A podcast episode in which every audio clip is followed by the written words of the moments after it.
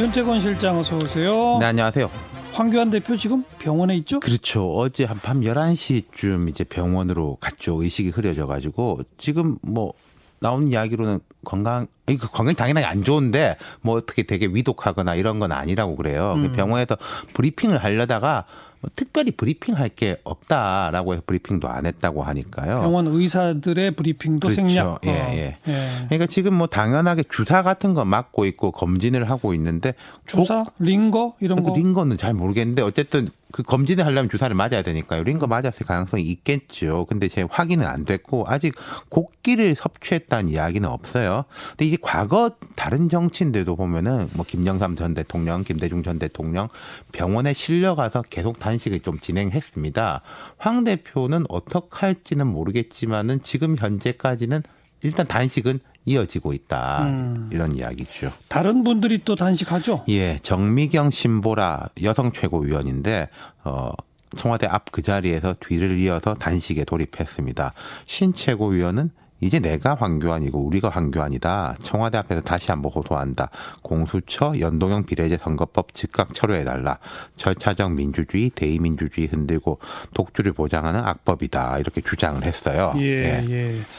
뭐 황교안 대표는 다시 청와대 앞에 가겠다고 한다고는 보도가 나왔던데 그건 어렵겠죠. 아마 그런 예. 상황은 안 벌어질 네, 것 같죠. 날씨도 그렇고 어, 해서. 그럼 이미 네. 이제 뭔가 국면은 전환이 된 거네요. 2라운드로 들어가는 건데요. 뭐 나경원 원내대표가 오늘 이 총에서 이렇게 말했습니다. 황 대표의 단식을 잇는 강력한 정치 투쟁, 연동형 비례대표제, 공수처 저지하는 실질적 투쟁을 병행해 나가야 할 때다 이랬는데 근데 이게 딱히 효과적인 방안이 있을까 모르겠어요. 이 두 법안에 대해 가지고 한국당이 막을 수 있는 예. 하지만 다른 정치 사안으로 보면은 한국당에 좀 유리한 국면이 있긴 있죠. 뭐요? 다른 정치 사안 뭐 뭐요? 어제도 우리 이야기했던 유재수 전 시장, 김기현 전 시장 건 같은 거죠. 이거는 뭐 선거법하고 직결되는 문제는 그렇죠. 아니잖아요. 예. 나경원 원내대표가 이렇게 표현하더라고요. 유재수 감찰농단, 황운하 선거농단, 우리들 병, 병원 금융농단, 삼문 친문 삼종 친문 농단 게이트는 문재인 정권